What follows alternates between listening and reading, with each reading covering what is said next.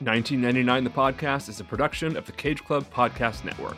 For more podcasts on movies, comics, and all things pop culture, head to cageclub.me. To contact us with questions, comments, or just to say hi, send us an email at 1999 at cageclub.me. You can find me on Twitter at probablyrealjb and Joey at soulpopped. And you can follow the show on Twitter at 1999 The Podcast. To support the show, please subscribe, rate, and review wherever you listen to podcasts. The show is written, produced, and edited by us.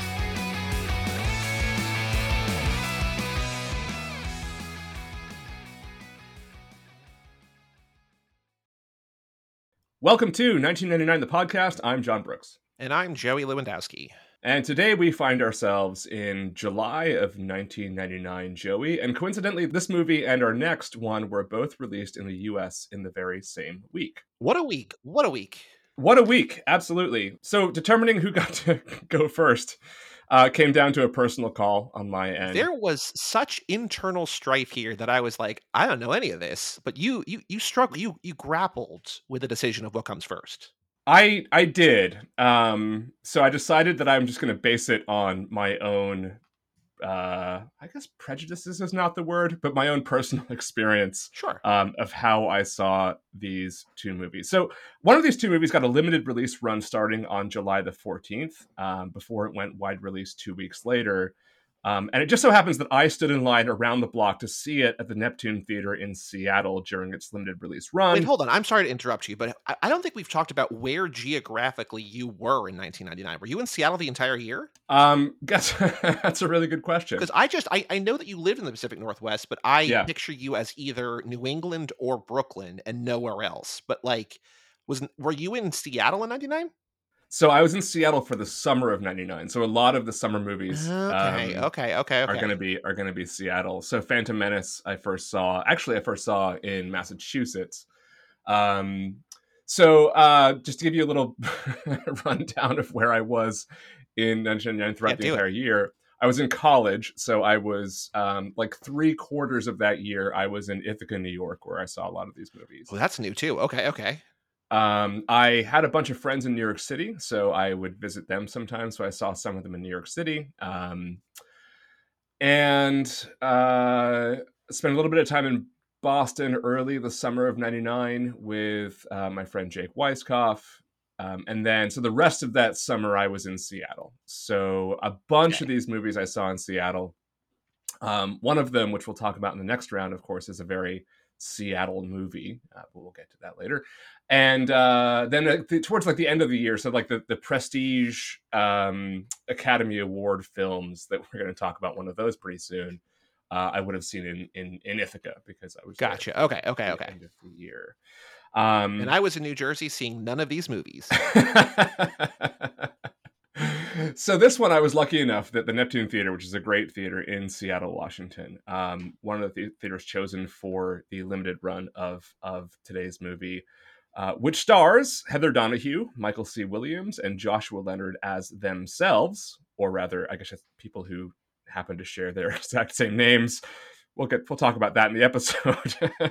uh, and written and directed by Daniel Myrick and Eduardo Sanchez is the Blair Witch Project. This is an exciting one. I'm really looking forward to this one. I this is a really a movie that I have a lot of like conflicting opinions about, but um, ultimately is is a I think a a, landmark movie and a, overall a, a, a great one too. Um, what are your initial feelings about the Blair Witch Project?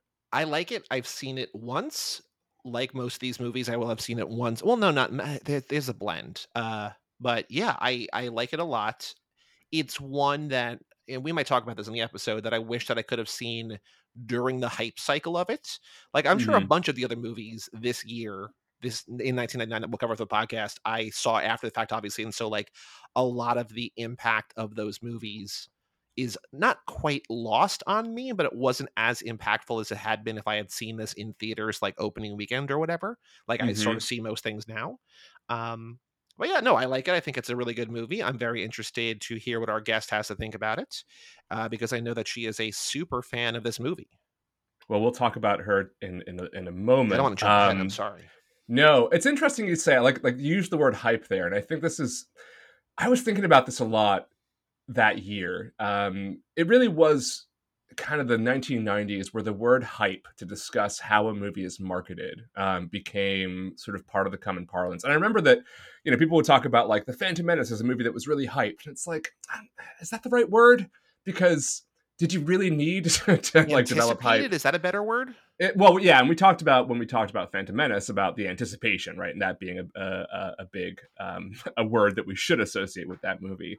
Blair Witch is a really interesting case study in this because it is a combination of like hype and what we call buzz, and I think those are two different things, right? Like when you say a movie is overhyped or a movie is like highly buzzed about, you're not saying the same thing. Do right? you think is is buzz organic and hype is manufactured? I think so. And the okay. thing about the Blair Witch Project is that it's a really interesting combination of both of those things, right? Like the buzz that was generated was heavily manufactured. And that's really part of sort of what this movie is. So it's really hard to know like whether or not Blair Witch is a a product of more buzz or more hype or some really interesting and unique combination of both of those things. But either way, I mean, this movie really is more of an experiment or kind of a project than it is a, a film. Um, and we'll talk more about that as well when we when we. Well, discuss, it's aptly titled "The Blair Witch Project" and not the Blair Witch film and that's not an accident right? Because there's sort of an in-world there's an in-world reason for that but there's also sort of an external world reason yeah. for that right? Because they are doing a project like a like a, a school you know, would on... you say and I, I don't know the answer because i haven't thought about the other movies is this the most experimental movie we'll cover for this podcast? Probably right? I think so. Yeah. Yeah. I think it is. Because um, there's like there's other movies that have come out either before or since then that have been as or more experimental but in terms of like what sets this year apart in all of the like movies that people remember. Like this is the weirdest one, even though like it winds up being kind of like now you watch it now, it's like almost more normal because it's like we've we've grown mm. accustomed to what it does. But like in terms of what it was doing in the time at the moment, it is probably the weirdest and most experimental and like could have flopped spectacular. I think if it flopped, you know, we we just probably wouldn't be talking about it, or maybe we would with a different lens altogether, right? But like yeah. I think in terms of like being overtly experimental, um, in that it was a movie that built its the whole premise of the movie is that the the limited budget was like a feature not a bug right and so yeah, yeah yeah in terms of in terms of like pulling off that sort of high-minded idea um and then also the you know, we wouldn't be talking about it if not for the rampant success of the movie, which I'll get to in a second. But yeah, I, I think when we talk about 99, one of the sort of underlying features of that year, as we talked about with with Brian Raftery, was that there was a lot of like rule breaking and groundbreaking, and some of it more subtle. I think in like the Matrix, in some ways, that's more subtle. Um, in Blair Witch, it's a lot more sort of like let's try this and see if we can make a hit movie out of it. Um, and and in, in, that case, yeah, I think it sort of stands alone um, in that in that year. Um, either way, so it's produced on a budget of less than a half a million dollars and grossed 248.6 million at the box office. Pretty good return. Pretty good return. Freaking nuts. And I should I should mention that like I think the actual movie itself, like actually making it was less than a million. Um and and the half a million estimate has to do with the marketing campaign. It was a, as big a part of the movie as the movie itself was. Um, it was 1999's 10th highest grossing movie. But, and this is interesting, it never debuted at first place. Huh. Okay. Yeah. Okay. So a lot of that had to do with the the competition. Um, on on the one hand, uh, it opened wide against the Julia Roberts and Richard Gere vehicle, The Runaway Bride, which we will talk about at some point. But um, the second week it was in wide release was against an obscure little film called The Sixth Sense. Huh.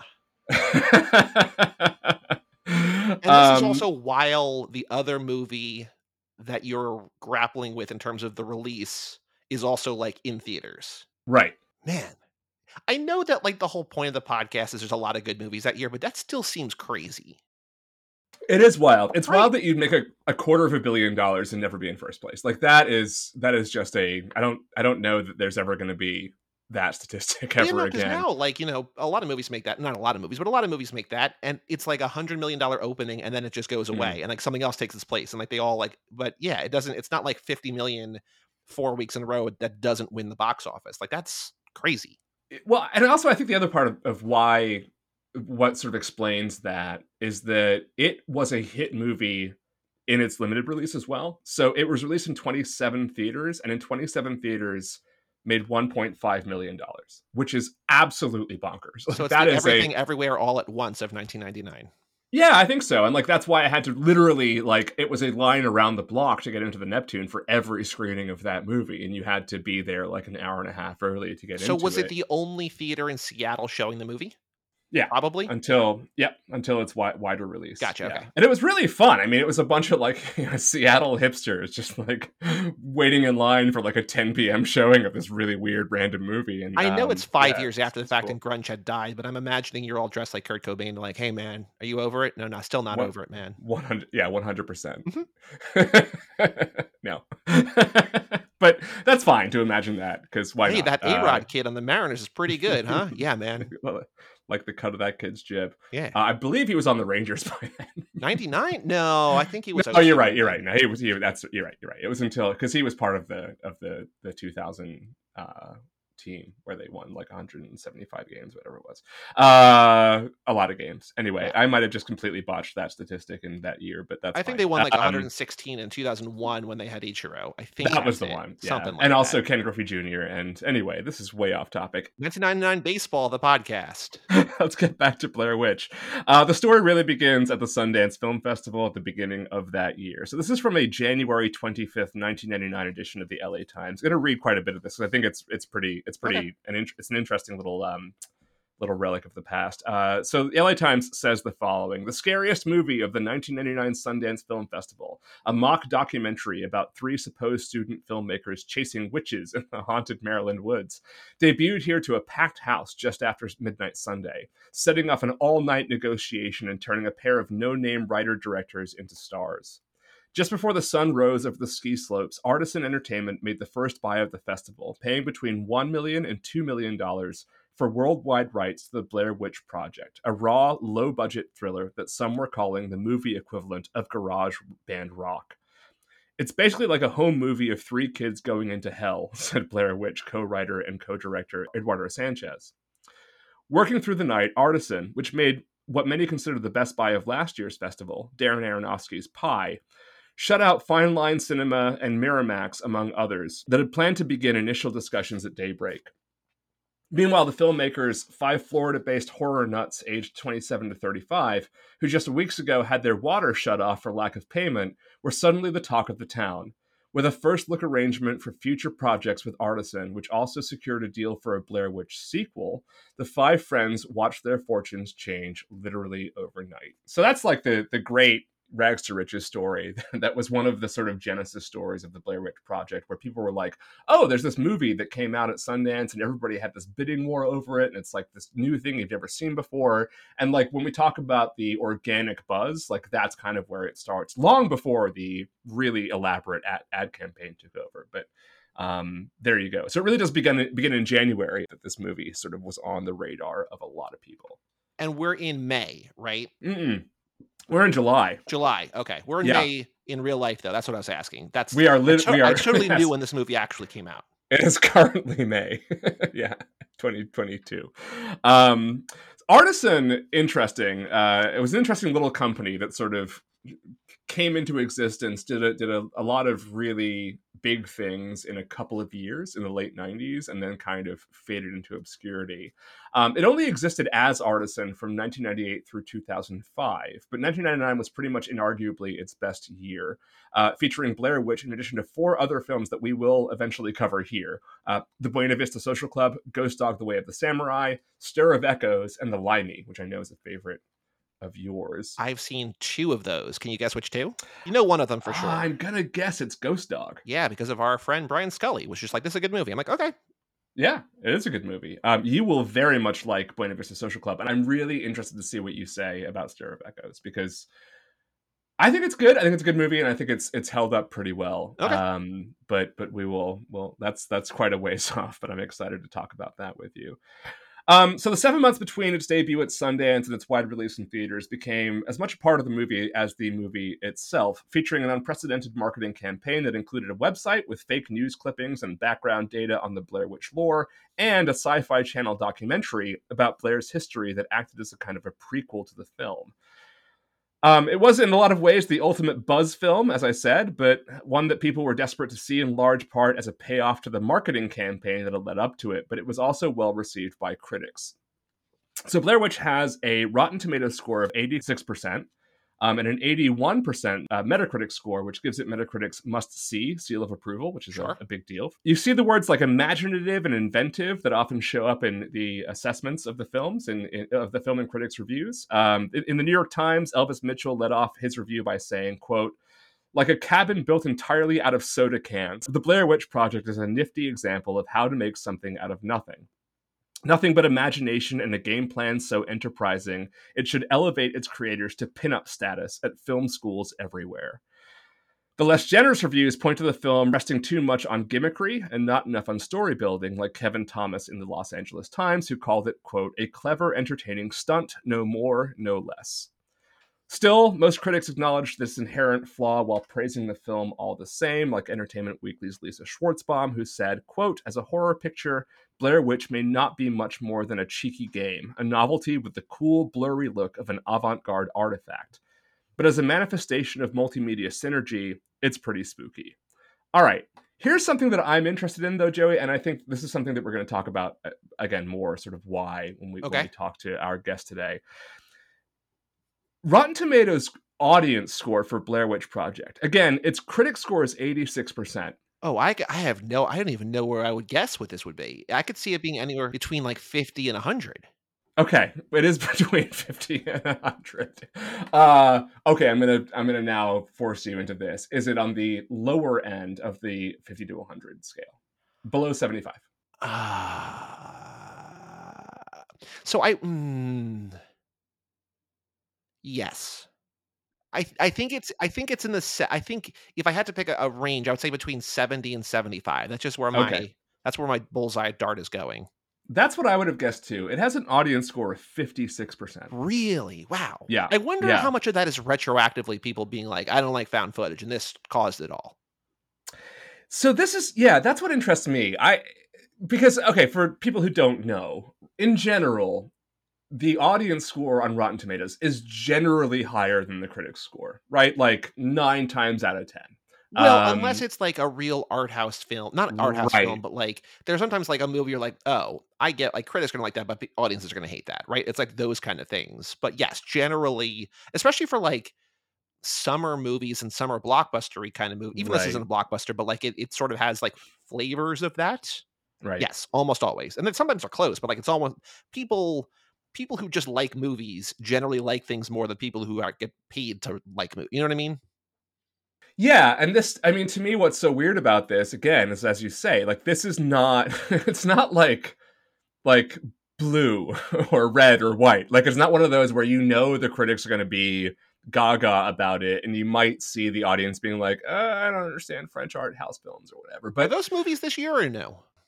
No, 90 white and blue were 94 93 94 no they were all 93 to 94 okay so yeah but I, I don't know why those came to mind but that, that just it's, it's sort of no but you know you're right you're right. It, it's an example of like when you might expect an audience score to be a little bit lower not like massively lower. I mean i don't think an audience would be like oh red fuck that you know what i mean? It's it's it's very weird that you have this disparity and so it kind of begs the question like is Blair Witch a movie that is so of its time and needed to be appreciated like within that very specific context in order to work really as a movie at all? Um, and is that what's responsible for all of this? So I well, we're going to pose that question to our guest today. So Joey, who is today's guest? Our guest today is writer, researcher, podcaster, and host of the podcast American Hysteria and Blair Witch Project superfan, Chelsey Weber-Smith. We're going to take a break and we will be back in a moment with Chelsey Weber-Smith.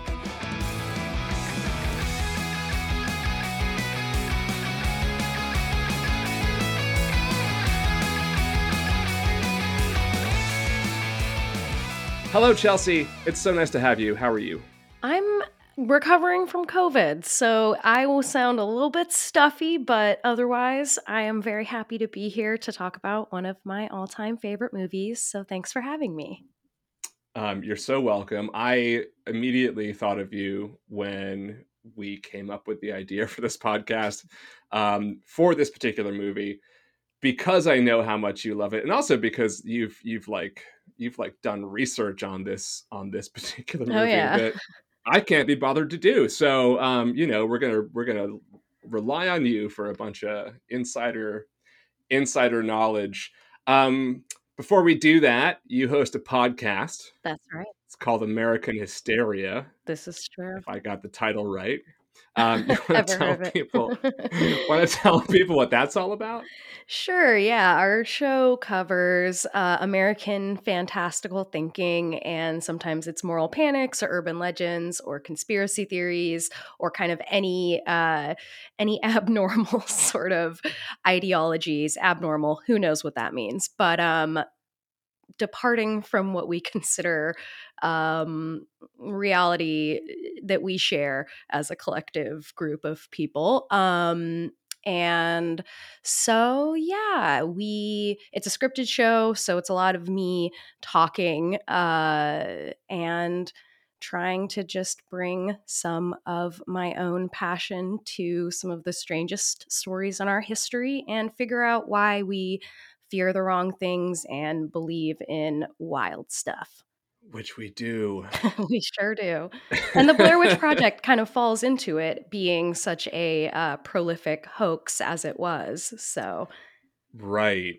Right. Yeah, it really does. Like a, a lot of this movie, I mentioned in our very first episode that we recorded um, that, you know, the project word here is really kind of uh, the key word, right? Mm-hmm. Because this is a movie that is so much in some ways like less than a movie and so much more than a movie at the same time right? Like we're almost the, the movie part of the movie is kind of secondary to everything else about it which is a really cool kind of fascinating and groundbreaking um, experiment in like what a movie can be and like what you can what you can do with it. Absolutely. It's so much more than just i mean it's a multimedia project, as you said, right. um, that utilized everything from the media to um, college campuses, message boards. You know, this is a movie that could have only happened in the late 90s um, before the internet became closer to what we know today. When did you first see Blair Witch? In what context? And what was the initial viewing experience of it like for you?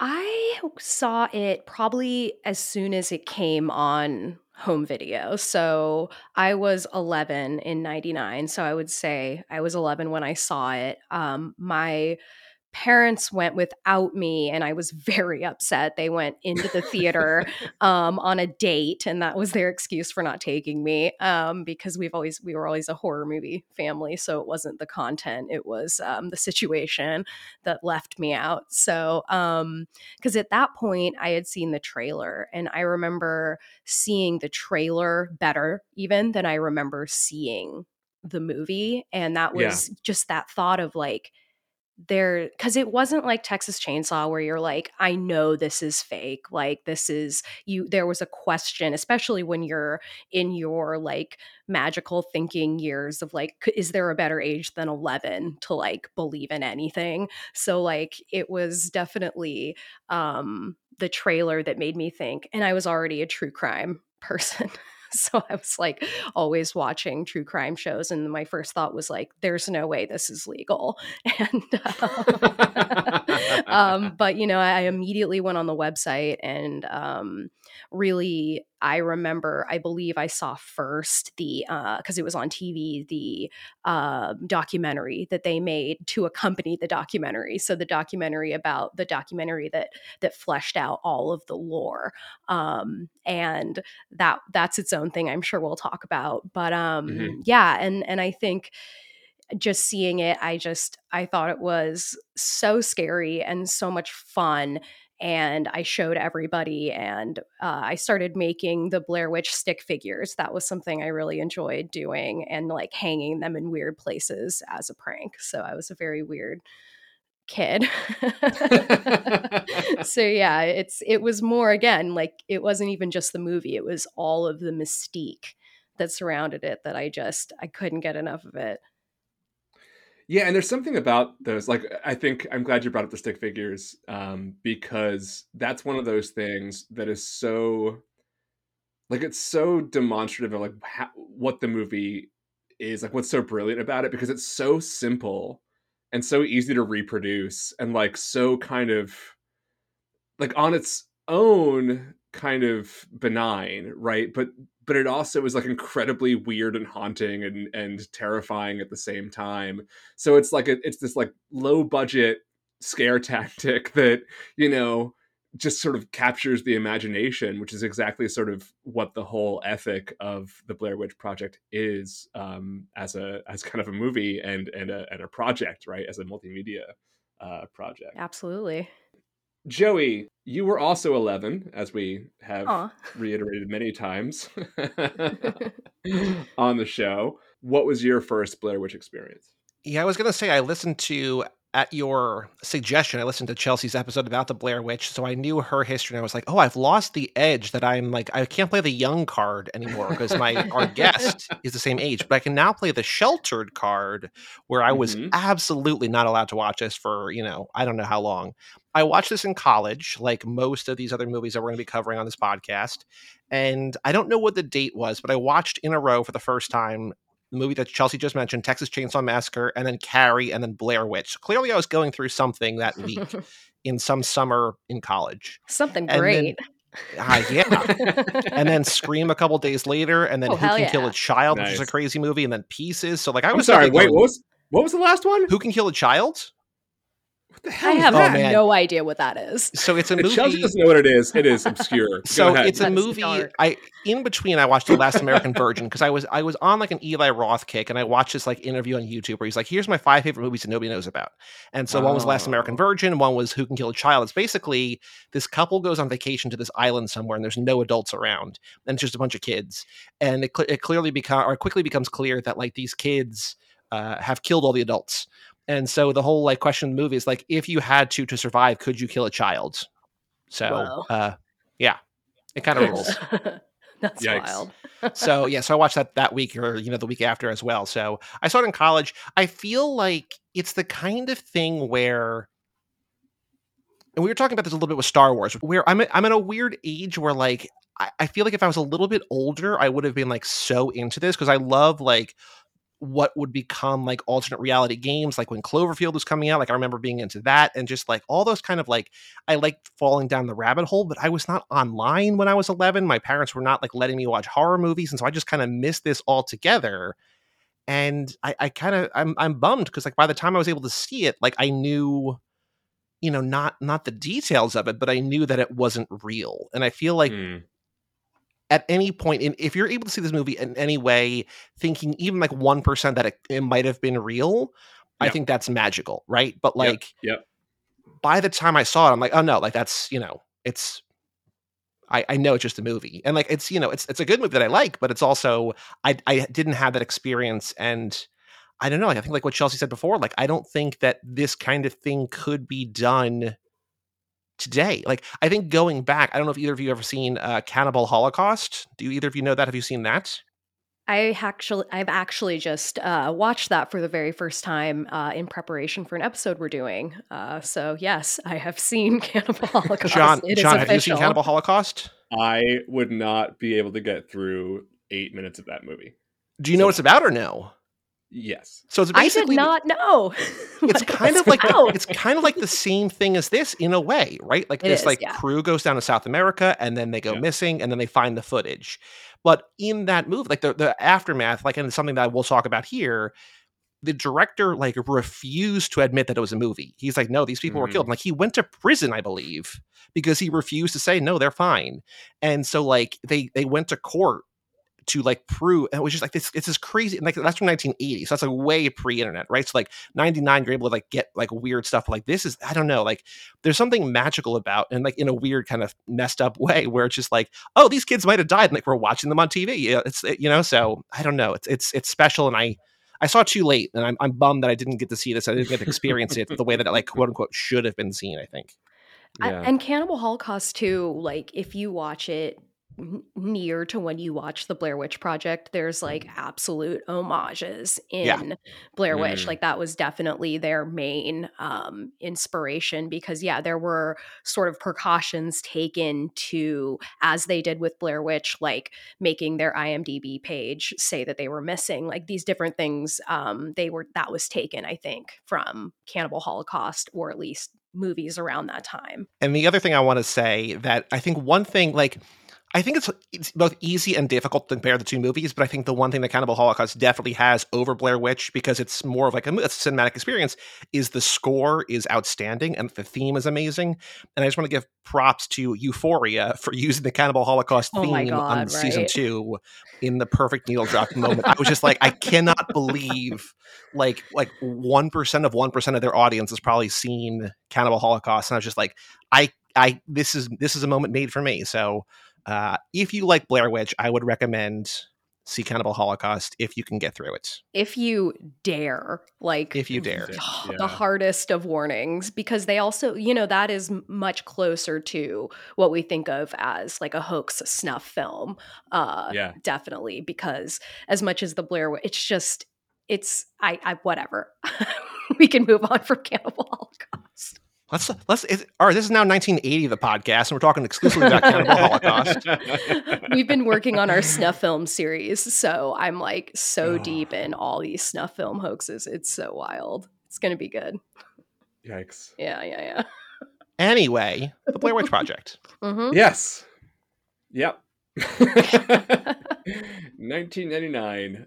So I was uh, 19 when this came out, and. uh it's funny like what you were saying about the whole kind of having any kind of doubt that it was real right? Um, i remember very much by the time i went to go see the movie um, in the theater i saw it like opening you know the opening friday i knew everything about how it wasn't real uh, I, I watched the sci-fi channel special. I, I I was a big like Premiere magazine reader, so I, I, read about like the movie appearing in film festivals and interviews with the directors, and I knew the ins and outs of how they did it and what they did and why. But there's something so there was an element of the marketing of this movie that was that's such a big part of it that even though they were very upfront about this being fake there were elements of it that allowed you to like somehow switch that off and pretend that it wasn't and just like give into that tiny hint of doubt right that like this actually was really happening. Yeah. You know the the, the no name actors right the sort of i mean the aesthetic of it obviously um the the way that the sci-fi channel documentary just fit perfectly in with every other documentary about supposedly real paranormal events and that sort of thing. And so it lived in these like both of these worlds at the same time. So that when you went to go see it, like you knew it wasn't real, but as with all like conspiracy theories, there's that like tiny little 1% chance that it might be that you're still really kind of enamored by. Mm-hmm. Um, and that's what really worked for me and i saw it and uh, you know a bunch of my friends who have a much higher threshold for horror than i do were like whatever. And i'm like i'm not going camping ever. I know you guys like to camp but like that's not happening now. So that was great and a thrilling experience but like i want to go inside with as many lights as possible um forever. And and uh yeah, it was a it was a really remarkable experience. And I remember also like buying it on VHS. And I don't think I ever watched it on VHS because I was like, I feel like that's the way what? to watch it, though. Yeah. Oh yeah. Like it is, but everybody I knew had already seen it, and so like it's not really rewatchable. You know, like I think I, I, don't want to put words in your mouth, but Chelsey, I think you said something along the lines of like this couldn't really happen today, like it had to be made in the '90s. But I feel like with the way that movies get distributed, you could do something like like it wouldn't be in theaters, but like there could be like a viral video. I'm sure that there has been that I'm just not thinking of that like goes around YouTube or something that's like this that people are like, is this real? And then like I feel like the, the distribute the distribution of that, like you know, it wouldn't be a VHS tape, but I feel like the underground kind of bootleg of it all, it would have made it feel more authentic and real, like, oh, this is a copy of this thing that, you know, my friend got or whatever. And like I don't know how long you could like keep that lie going, but I feel like that could be doable back then or today. It just, you know, it wouldn't make money, which I guess is kind of the issue, right? Right. And you know what it makes me think of? Do you guys know or remember the the footage of the man who allegedly got lost in the Paris catacombs? It came out like 10 years ago. No, I don't think so. And that was part of a documentary on another um I don't know what it was, Discovery maybe, like and the documentary itself seems a little fake about this footage, but the footage is so scary. I mean, it's just in the catacombs, literally like someone getting more and more frantic alone, and then they drop the camera and they're running, and you know. Oh my god! And I think that's what's so good about Blair Witch too is like you don't see the monster in this footage, and I think that's part Yeah. of why it can feel so real is because most of what's happening is happening completely off camera, even sound wise. It's like there's a, a sense of like that this could be real because there are no monsters. And I think that's what's really effective about this. And this is something that we talked about in an episode we recorded that's not out yet.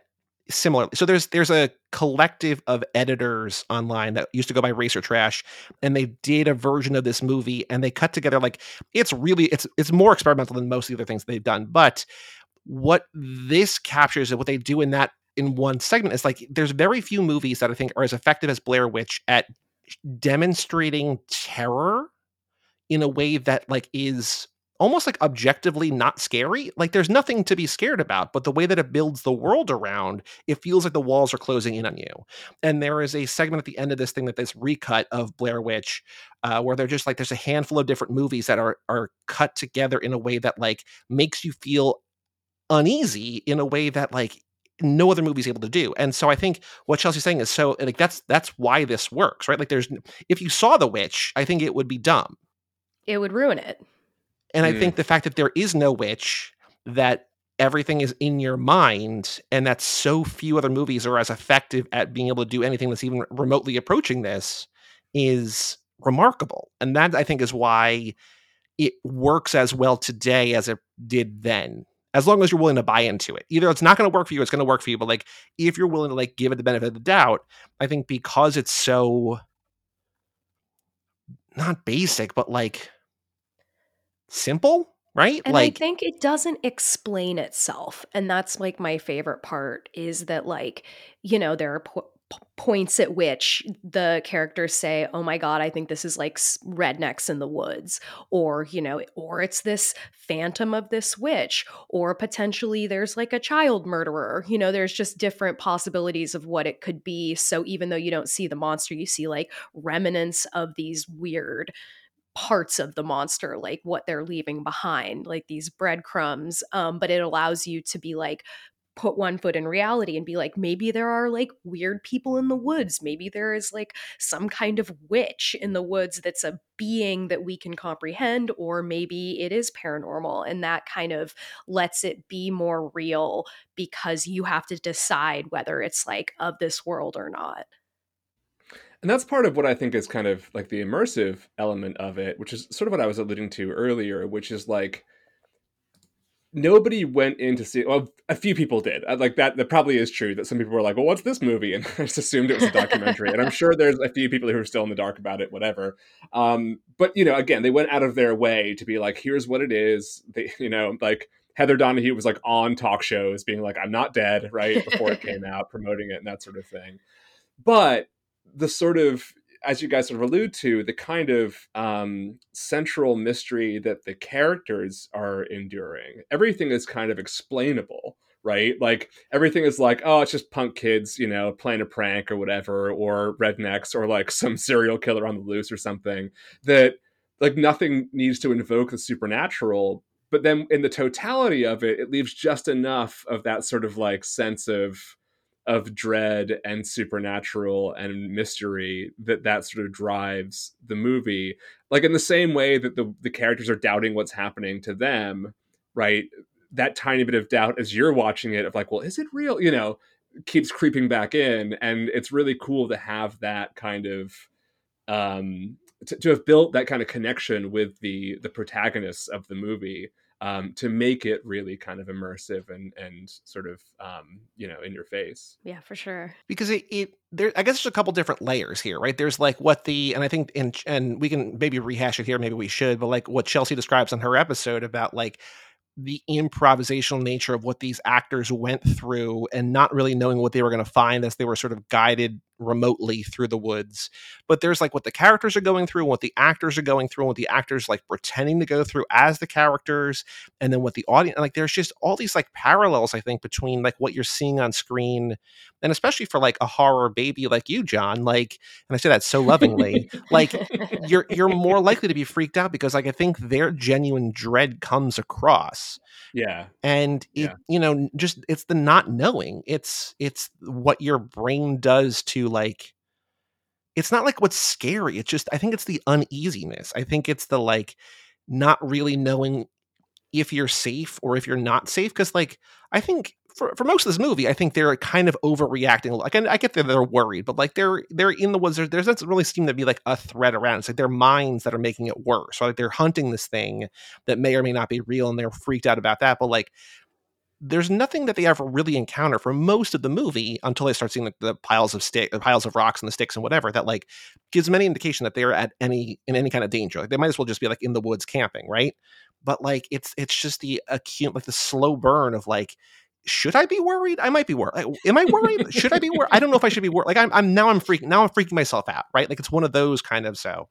Yeah. It just well, and it starts with just being lost, right? And realizing that you're lost, which I think I'm I'm a weird I like am really interested in lost in the wilderness stories, like especially like the Donner Party and these ways that like the unimaginable terror of like slowly realizing that you're lost in the wilderness yeah. and then yeah. you know that kind of is what i think creates the disease that you're talking about that then allows like the paranormal stuff to come on kind of slowly and like insidiously so chelsey um talk to us about the way that this movie kind of harnesses the existing kind of underlying hysterias, for lack of a better word, um, and kind of folklore and anxieties that that this movie kind of creates a kind of a template for, right? Like it, it sort of takes all these ingredients that um, already existed in our culture and then kind of creates something mm-hmm. as a as a piece of art. Like, what do you see? That like what do you, what do you think that they kind of are working from, and, and what do they sort of um, you know kind of kind of add into that formula um, that that you would point to?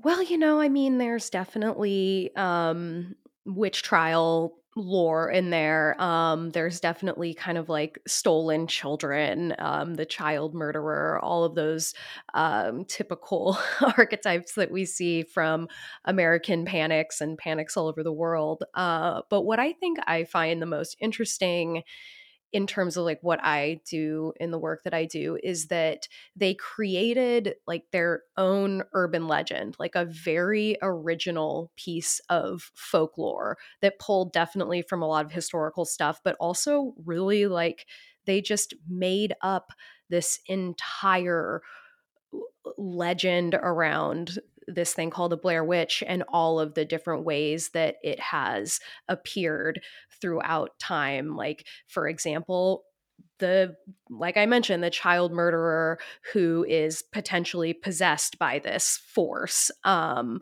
or else the story of a bunch of people who were killed ritualistically at coffin mm-hmm. rock right or seeing like a white hand rise out of a river and pull a child down beneath the stones of the river like just this like beautiful like esoteric weird imagery that they definitely pulled from other sources, but I think it's just really a testament to what they were able to do because like you mentioned the sci-fi documentary uh, really fleshes that out and so did the website. You could go on the website and you could find testimonials of people who live in the town. You could find all of these different things on message boards that were planted by the crew um, and you could find just little breadcrumbs that they were dropping that were fleshing out this urban legend and you know they used a real town they used these things that that made it seem so real and on the edge of reality like urban legends are so you know there's satanic panic of course um, uh-huh. but i think yeah, one of the things i respect so much about this movie is that they didn't play into the satanic panic as much as they Right. easily could have in 1999 i mean that's you know the trench coat mafia year that's like marilyn manson and all of this like very very satanic related stuff that kind of was was returning in its new uh, late 90s form and i think it could have been so easy for them to go that route but instead they went a very uh they they like had enough of that enough ritual stuff and they were going to actually add a bunch of satanic uh, symbols in the house at the end where you see all the handprints of all the children which by the way were made by all the children of the crew which is so adorable. They all got to Oh, go and make the house all scary together. Um, but yeah they were going to do that and for whatever reason they didn't and that would have changed it. If you just saw a bunch of pentagrams and candles it would have been it would have been really trite and instead they just went this really original route and i love it because i, I get really stressed out whenever i see satanic cult content because i'm like i'm not at work you know i just uh, i hate it i can't watch horror movies like that yeah I ha- I have a simple question that I could I meant to look up and I didn't look up. When was this filmed? Because it, it quote unquote takes place in 1994, right? Like they're like in 1994 they're filming it, but like was it was it it, it can it was shot very very quickly, right? Like over a day or two. Is that right? Like mostly. So like, do you know like what was it? Was it filmed in '99? I'm just wondering about like when you bring up the themes of that year and like the what happened in culture. Like I wonder what the actual time frame of the production was, and if you know that offhand, or if not, I could look it up while we're. I. I meant to because I'm wondering because it feels both '99 and also '94 in a way that like Mhm. is is unique, and I don't know where it actually like exists time wise. Yeah, that's a good point. And actually, I'm looking it up. I didn't know, but it is uh, 97 and it took eight days. So, Okay. yeah. but uh, yeah, I mean, I think any part of the 90s is is definitely a satanic panic year uh option for content. But sure. yeah it's definitely like 97 i mean what do you guys think? What was going on in 97 Oh boy, I was graduating from high school. Uh, I was eight- no, I was nine. No, that was this is earlier. this is you yeah we're two, we were a lot. yeah, 11 John, we're just we're, we're it's story time. Please, John, Uncle John, please tell us what 1997 was like. I don't think a lot. I don't. uh Not a ton. When did Princess Diana die? Was that 97 or was that before? That was ninety seven. was- yeah. yeah. Ninety seven. Yeah. Alright. And John Denver. Um, so yeah. Uh but yeah, no, it was a fairly decently quiet year as far as I remember for like international uh events, I guess. Mhm. Sure. But, um yeah, I, it's funny actually I, you know, what you say about the satanic panic stuff i think that's really interesting there's also a deep irony about that when it comes to the first sequel but we'll talk about that um, in, in, in, a, in a moment um, we'll talk about the other blair witch movies yes and and one's forthcoming um, but uh, question for you. Do, do you think that without the website and sci-fi stuff and the way that they very meticulously kind of went about promoting the movie as both like real and fake at the same time it's really interesting way. Um like on its own if, if people had just been like here's this movie and just people went to go see it in a theater is it not effective? Is it more effective? Like what role do you think uh, like how important is the supporting material and the world building and the narrative building and the folklore building beforehand to the experience of the movie? And does the movie just work like as its own its own thing without all of that? It might be like a impossible to answer question because i might be trying to like proving a negative you know because like you can't go back and undo it that way. But what's your what's your sense Well, here's what I'll say. Um, I I think that all the supporting stuff is what made it what it was, and it would have been a much more or much less memorable thing. But at the same time, I think that it stands on its own, especially because. And we haven't even talked about the way that it was filmed. Um, it was filmed in such a way that the terror um, which we kind of talked about, the terror that we're seeing is at least like 50 to 75% real. And this is because um, the process was that. Uh, for anyone who doesn't know, the actors were one, um, just kind of given a bunch of camera equipment and a crash course in how to use it. So there's like a realistic uh, amateur ness to it and also right. that they were um, not given any real formal script what would happen is they would get gps coordinates and they would hike to those coordinates so they were really hiking they were really um, out in the middle of nowhere and they would get to these gps coordinates and they would have instructions like very basic plot instructions like like you can't find the map you think Heather was the last one that had it. And then it was like, go for it.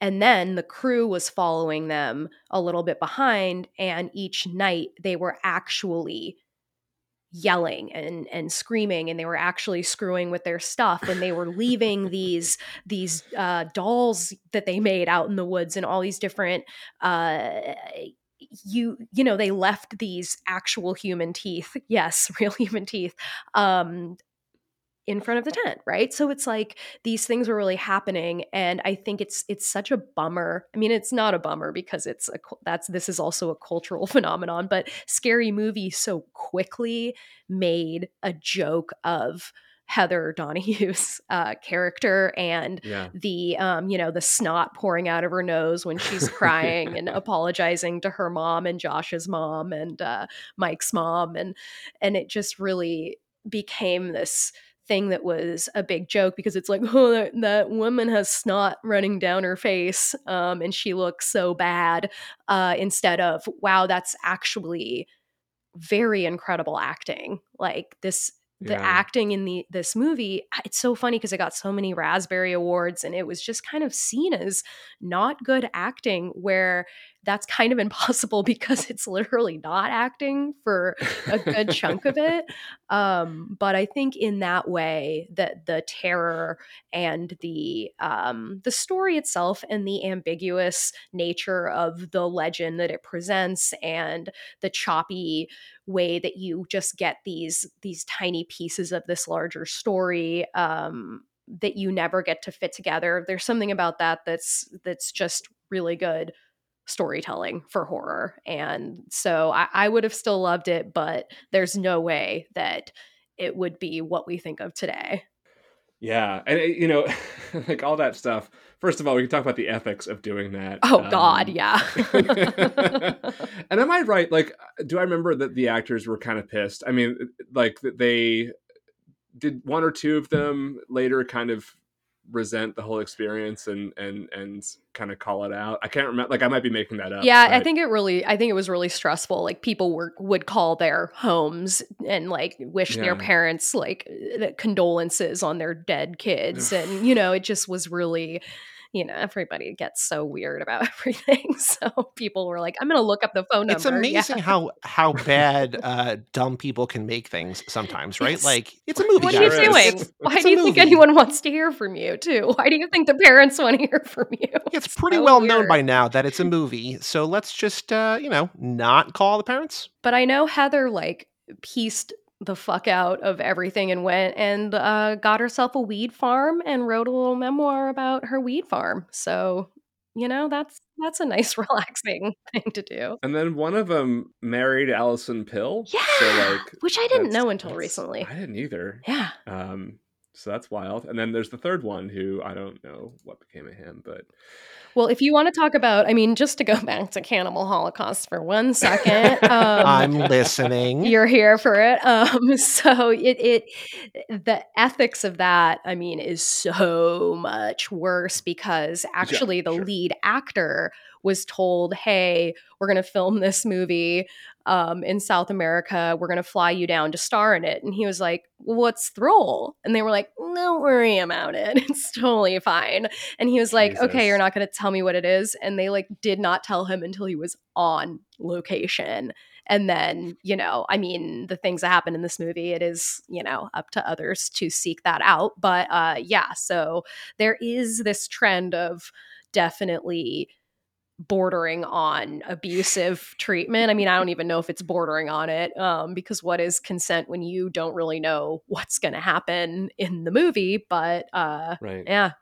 So and like, what's what's remarkable about that kind of? I mean, it's a different era for sure, but like in almost every way, it's less successful. Like Blair Witch not only is beloved and was financially successful, but like also literally created the genre, or at least if not created the found footage genre, but like cemented it as a thing that we are going to be either saddled with or get to see for the for a long time, right? Like it was Mhm. successful in like every metric. And like Cannibal Holocaust is wild but it's just like a cult movie. Like all of these like extreme measures they took didn't really work. Like it's No. not like people are like, oh, that financially and commercially and critically successful film Cannibal Holocaust, right? Like it's just like it's an oddity almost. it's just a banned movie. It's just the most banned, and that's what he did. You know, so I guess he lives in infamy. Um, and there's the also like the whole yeah. like actual like abuse against animals and stuff like that in that movie Oh, that like is real and like Horror. is, you know, legitimate reasons to boycott that. Also, like I saw that at the Drafthouse, like not the first time, but I saw that at the Drafthouse in Austin at a feast where they pair uh, the movie with food, and they had like turtle soup and stuff with it. So like it was oh a whole my thing. god! Ew. It was like a whole. It was wonderful. I, let me see, I'm gonna see if I can find the menu, and I will talk about that because this is Dude, also I a like horror, but not no no. I could go. I definitely will never see Cannibal Holocaust again, and wouldn't probably have seen it if it weren't for uh, research. But I did a lot of um, ten seconds forward that you can do. You know, where you kind of skip through things Oh, really sure. fast. But uh, yeah, it's Oh, I saw that on Valentine's Day in 2015. Oh, that's right. That's nice. That's nice. Yeah, yeah, yeah. I can't find the uh, the menu, but I have the Oh my god. yeah. Super cool. um, Feel free to cut talk- whatever Cannibal Holocaust. No, no, no. content you want Cut all the Blair Witch stuff. This is now just about Cannibal Holocaust. let's talk about Book of Shadows, Blair Witch 2, um, released one year after the Blair Witch Project. Um, Chelsey, have you seen it? Yes, I actually can speak more to this than you would expect because um, before I had American Hysteria, I did a different show that was um, about sort of a meta look at true crime content Ah. through talking to people who make it. And Joe Berlinger, who's the director of Book of Shadows, also is the documentarian behind um, Paradise Lost, the three documentaries about the West Memphis Three, um, who were falsely imprisoned for an uh, apparent alleged satanic ritual that happened in the 90s. Um, Right. and uh, that ended up with three uh, children dead. So uh, it was a long, long, long, you know, decade and a half, maybe even 20 years of the satanic panic, one of the worst iterations of what that meant, uh, and the process of getting those uh, teenagers at the time uh, in their 30s, maybe by the end of it. Um, Yeah. maybe just their late 20s, but Yeah. you know by the end it was uh they were able to get them out so uh he came to book of shadows which is definitely a much more satanic panic version uh meta and i haven't watched in a long time so correct me if you've watched it recently but a um the plot which i love and i don't think it's i mean people say it's a really bad movie but i i think it's pretty fun um and i enjoy it because it's you know it's meta it's like kind of the the scream version of blair witch and that you know people are going to go on a tour of the woods because they're fans of the Blair Witch and then they they meet their their fate. Um much like I wonder if the Titanic that they have apparently been making for its next voyage will just sink we'll see do you know what I'm talking about I keep thinking that just like don't go on that Titanic man Oh, never. don't no. do it What a terrible idea. Yeah. I mean, I want to go on it, but just not the first time. Um, but anyway, It'll uh, sink. It'll sink on the one that you're on. Like Yes. that's how it works. I feel like you got to go on the perfect. first one or never. Like you can't, you can't, no half measures, Walter. Like you got to go on the first one and then That's just hope for the best. I wonder if they have not enough lifeboats, not enough by half.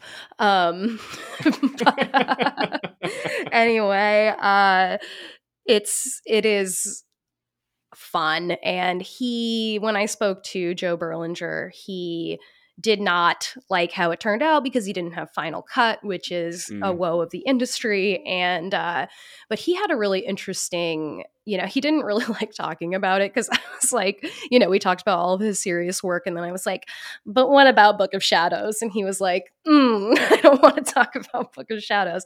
But he definitely uh said something about feeling like the original blair witch was partially responsible for what would become fake news as we say it today and i thought wow. that was harsh but um it was uh it is ju- i mean i don't find that to be true at all because the history of media hoaxes is as old as you know america itself so right, right um sure, i don't find i don't think that's particularly true but you know i think what is really interesting is the satanic imagery, um, ritual metal type vibe of um, Blair Witch 2.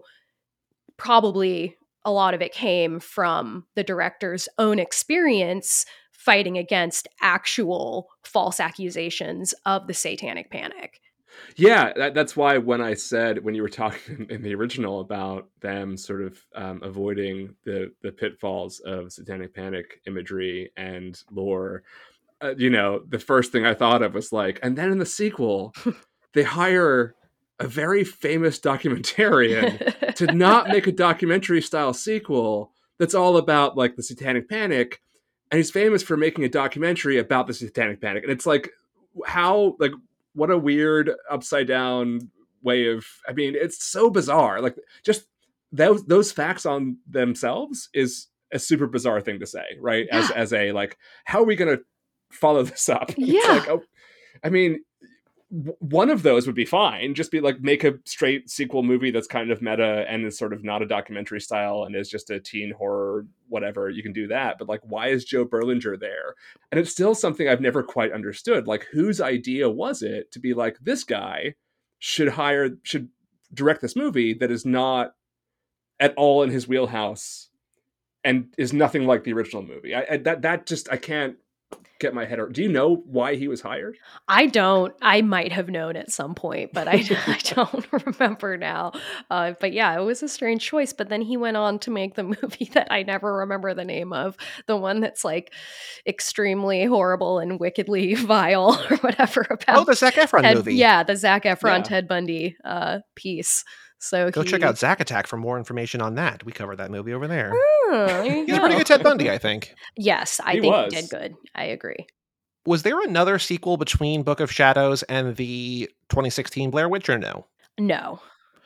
Because when that movie came out, so I love Simon Barrett and Adam Wingard. They made two of my favorite movies of all time. They made The Guest and You're Next, and I was like, I am hmm. all in for anything they do and they were making they had announced this movie that they're making this movie like like called like the woods or something. I'm yeah like this is called the woods. this is cool. Yeah yes right. yes and then it was like a comic-con they're like just kidding it's called blair witch and you get to see it right now. And i'm like that's kind of a bummer. Like and not not because of any you know resentment or affinity or or dis whatever to the Blair Witch, but I'm like I would rather see them do like a unique original thing than like another. And I remember people hated that movie. Yeah. And I I liked and I I watched it and I liked it and I like them and I think it's good, but I was just like I don't know and I wonder I really do wonder if like how much of the because I think it's to some extent, but how much of the resentment was because it was a sequel or a reboot or whatever you want to think about to the Blair Witch Project. Like if it was its own thing, I don't know that there would have been the backlash that there was I don't know. Like I'm just I'm I'm fascinated by that whole like what that became and like the sort of unique marketing campaign around that movie too.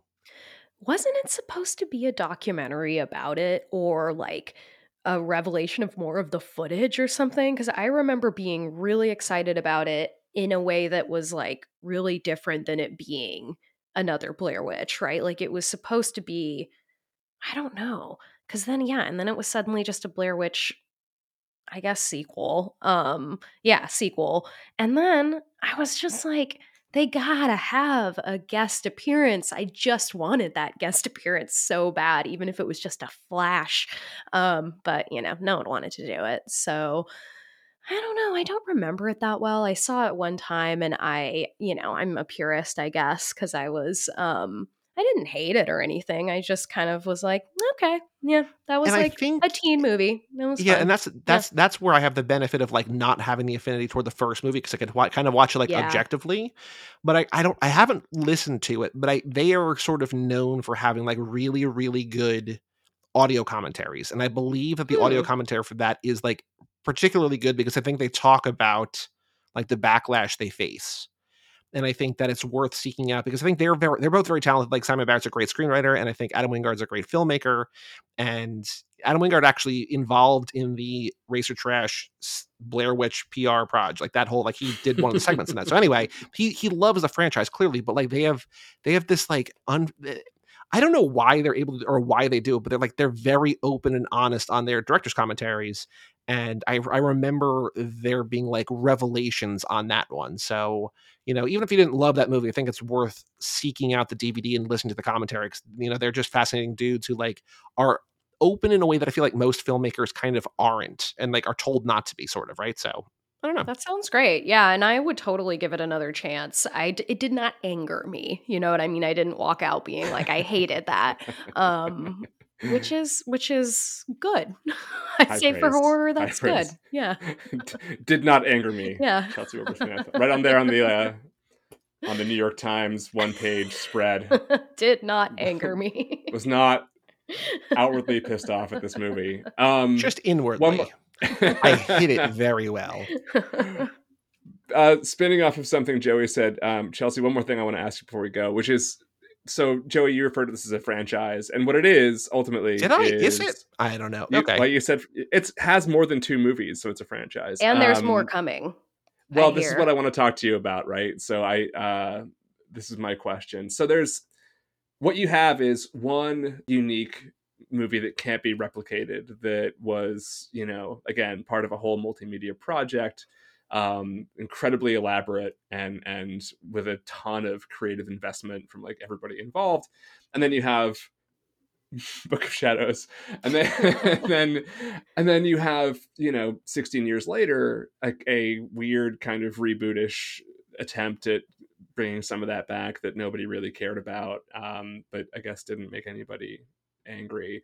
Um so yeah we we just got word that there is more in the works that there's some kind of blair witch reboot um uh project happening. And i guess what i'd ask you is like what should they do with this? Like nothing seems to have worked so far to either recapture the magic or to use the lore in a way that's effective and can create another really sort of you know notable movie that people are going to be um, really into what would you do like how how should they how should they go about rebooting this or like what should be next do you think I'd say prequel. Like get back into the lore, you know, like Yeah. even if it's like I would eh, man, if it was me, I'd do like three different plot lines cuz you know, it's like in the lore, it's it's the time where they're talking about Rustin Parr, the child murderer, and I think that's like the 50s or something and they talk about, you know, a woman who was burned at the stake who is like perhaps the origin story of the Blair Witch and um, you know maybe throw something modern in you know for the teens um, but and for me i need a party scene in every horror movie. Um, but i would also say bring back eduardo sanchez um, and what's the name what's the other person's name? I always Myrick. forget. Da- Daniel yes. Myrick? yes. Thank you. Thank you. Um, and you know because eduardo sanchez did you guys watch yellow jackets yeah. yeah. So he directed the finale actually of Yellow Jackets. Oh, so okay. Cool, cool, cool. he's out here doing cool shit. And I Yeah. just think, you know, I mean, why not team up with your dudes and work together and uh just give us like I don't like a period piece, but I would like this period piece. yeah because there's plenty to mine really from So just take the sci-fi channel special and just like yeah pick that apart and and make make those movies i totally agree with Would- you Would you like a and I, I don't know, maybe this is I, I don't remember enough of the Simon Ba- would you like like a meta a meta take on it? Or no? Because I guess I, I don't know enough about Book of Shadows other than like what you guys just talked about, but I wonder if like they they go out to like dispel it or they go out to like I don't know, but I feel like I because I think I think the issue is you can't do the same thing as the first one. Right. Right. You definitely Because you can't. can't do yeah. it better. Even if you don't like love the first movie, I think for what it's trying to do, I think it's Im- Im- immensely successful. So you can't do the same thing. So you have to do something different. Yeah, and I don't think you can do a found footage. Right. Again, I just don't think you Yeah. can. I don't think off- so. Yeah, I no. so. It wouldn't Yeah, make sense. I. Yeah. Which I think I, I think the 2016 was found footage. Maybe I think it might have been. I think it might have been found Yeah, footage. Yeah. And it was Heather's little brother going to find her. Okay. believe. Yeah. So like, I wonder. That's stupid. I Well, that. so I, I, I while we were while we were talking, I found there's a 31 things we learned from the Blair Witch commentary that I put in the chat here that we could take a look at. You guys check out later. But like, it feels like Lionsgate really kind of meddled with what they wanted to do. So like, it, it, it clearly wasn't the movie that they necessarily wanted to make. Mhm. So I don't know. But I feel like you, I think you're right, Chelsey. You can't do found footage. You can't do the same thing. You can't really retread. I don't know what you do. I feel like Oh, here's an I even better probably more to- meta. Sorry, I just got really excited. no, no, no. Please, Like, um, about the making of it somehow, right? I don't know how that. Nah, I didn't think that out too much, but oh, kind of like a um, uh, Wes Craven's New Nightmare, but for the Blair Witch you Project. literally Yeah. said the next thing I was gonna say. Um, that movie's Oh, great. I sorry. love. No, Ooh, I that's great. We're just on the New same Nightmare's page. awesome. Yeah, it's a great is. It movie. is. Great movie. I wonder, like you know, yeah. So like the so the the movie that we're talking about today from 1999 is about the people who find the footage and we're watching the footage. Like, do you, so? I feel like if I had any recollection of the 2016 movie, or if I had seen Book of Shadows, I would be able to say this with more authority. But like, what if it's just like about the people who find the footage? Ooh. Mm-hmm. Mm-hmm. Which is again Oh, I a like cannibal that. Holocaust thing. yes, it is kind of a Holocaust. Because there's also the thing of like, what I don't necessarily fully understand about this movie is that, like, at certain points, Heather's like, I, I think I have enough footage. I'll figure it out. I'll edit it later, whatever. And they're, they're shooting on film or whatever. But we're also kind of led to believe that, like, what we're watching is their unedited footage. Like, there's, it's, it can't be because, like, if there's like overlapping dialogue of people talking over other footage and like someone assembled Mhm. this in a way. Mhm. I like that. And I don't Oh, know if there's like a it. movie I like there, but I feel like like, there's something possible about like so okay, in 1995 they find the thing in the burned down building and blah blah blah and they're putting it together. Maybe. I don't know. There's also that like Archive 81 show on Netflix this year that like kind of got into that. Like Mhm. I was just like, this is such a cool premise, and like the, the show completely whiffed. And I was just like, oh, but like the idea of like finding footage, like literally finding found footage, right? And like doing something with it and like compiling it or editing it or like telling a story out of it, like maybe there's something there, but I don't also don't know if there's like unless the unless the witch is like haunting the editor, which is like why would they Well, why would that what happen? about Blair Witch for the editor. Yeah, I don't what know. about if well here what if it's sort of like why did they leave out what they left out and what story would that have told like kind of a conspiracy type you Yeah, know maybe yeah. there's more to it like these murders could have occurred but there were like powerful shadow groups involved There was like a cover yeah a cover up. And i mean something that i think is one of the most beautiful details they wrote is that when they found the footage it was buried beneath a, like a colonial wall and it like couldn't have gotten there. Like they were excavating this thing for whatever reason and it was like buried deep under a well it's just so good like it's so freaky that like it just it's just so freaky to me so that finding Yeah, that would be like just like these whoever finding VHS tapes and they're just like how did these get here? It's like physically maybe- impossible. maybe and this is not what you were saying at all but what you said reminded me maybe they pull leftovers john and like they show the actual like the original building. It's like what became miracle they show like maybe the witch Yeah, yeah, i don't yeah, know I love it. I love it. I love it. Yeah. I think no matter what, I think what we have concluded here is that the three of us should write this. So, you know, no i don't think we've proved that at all called, i think we have like a, a bunch of half-baked ideas they're that, all like- awesome. we we either need to get like real high and like fully flesh them out or just not do it at all because like I don't think no offense to any of us myself mostly I don't think anything we've said here has been even remotely good like I think they've all like they're all like approaching interesting and just like that's terrible. So well, they're all the start of really good ideas. And maybe I will agree with one, that. They're don't the start but, of good uh, ideas. Okay. I mean, we're going to yeah. see what they come up with for the next series of films, and we'll see if it's better than what we came up with. Or if it's anything like this, we'll just sue them. and be Yeah. like you listen to the You heard it podcast. I think it's pretty obvious. Yeah. okay, let's finish up. So, Joey, um, do you want to ask Chelsey our final questions? Oh yeah, so we have two questions, and I think the answer to the first one is obvious. But do you have a favorite movie from the year 1999? Oh yeah, I mean, I yes, the Blair Witch Project. I would also say um, Drop Dead Gorgeous. Cool. Ooh, Mhm. Very good one. answers. That's a good Mhm. Yeah. Yeah. Now, is one of those your favorite movie of all time, or is your favorite movie of all time a different movie? My favorite movie of all time is the Rocky Horror Picture Show. I knew that. It's a great movie. um but uh i mean uh in terms of horror favorites uh my favorite horror movies are blair witch project stephen king's it from 1990 and um scream so Oh, and you guys talked about it on the Killer Clowns episode of Hard to Believe, right? Is that oh yeah true? yes of course yeah yeah My yeah definitely that was so fun i had such a good time doing that with you yeah yeah yeah it was so much fun Cool. Wait, so what, what was the third? So you said Blair Witch, It, and what was the third one? scream Oh, Scream. Yeah, of course. Okay. yeah mhm. Perfect.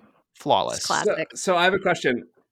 Okay, with Rocky Horror, do you like only lo- or so is part of your love of it like the participation thing where you throw stuff at the screen, or do you just like watching it on its own? Like because there's a lot. There's like two different versions of that movie, right? There's one where you're like dancing along, and there's one where you're just watching at home. And maybe, you know, I hadn't actually thought of the fact that these are both like particip like these movies have its own Yeah. world and I guess that's obviously something that I am very fond of.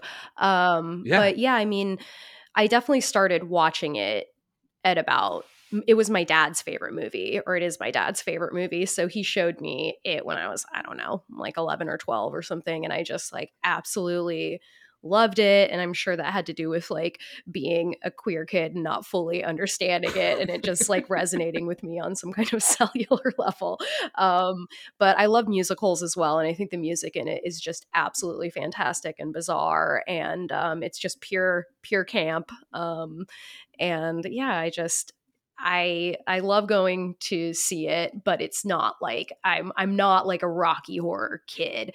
Um, it just is Got my it. favorite movie, and uh, I'm too old to go to midnight showings anymore, so I don't Oh really go. I'm very tired most of the time.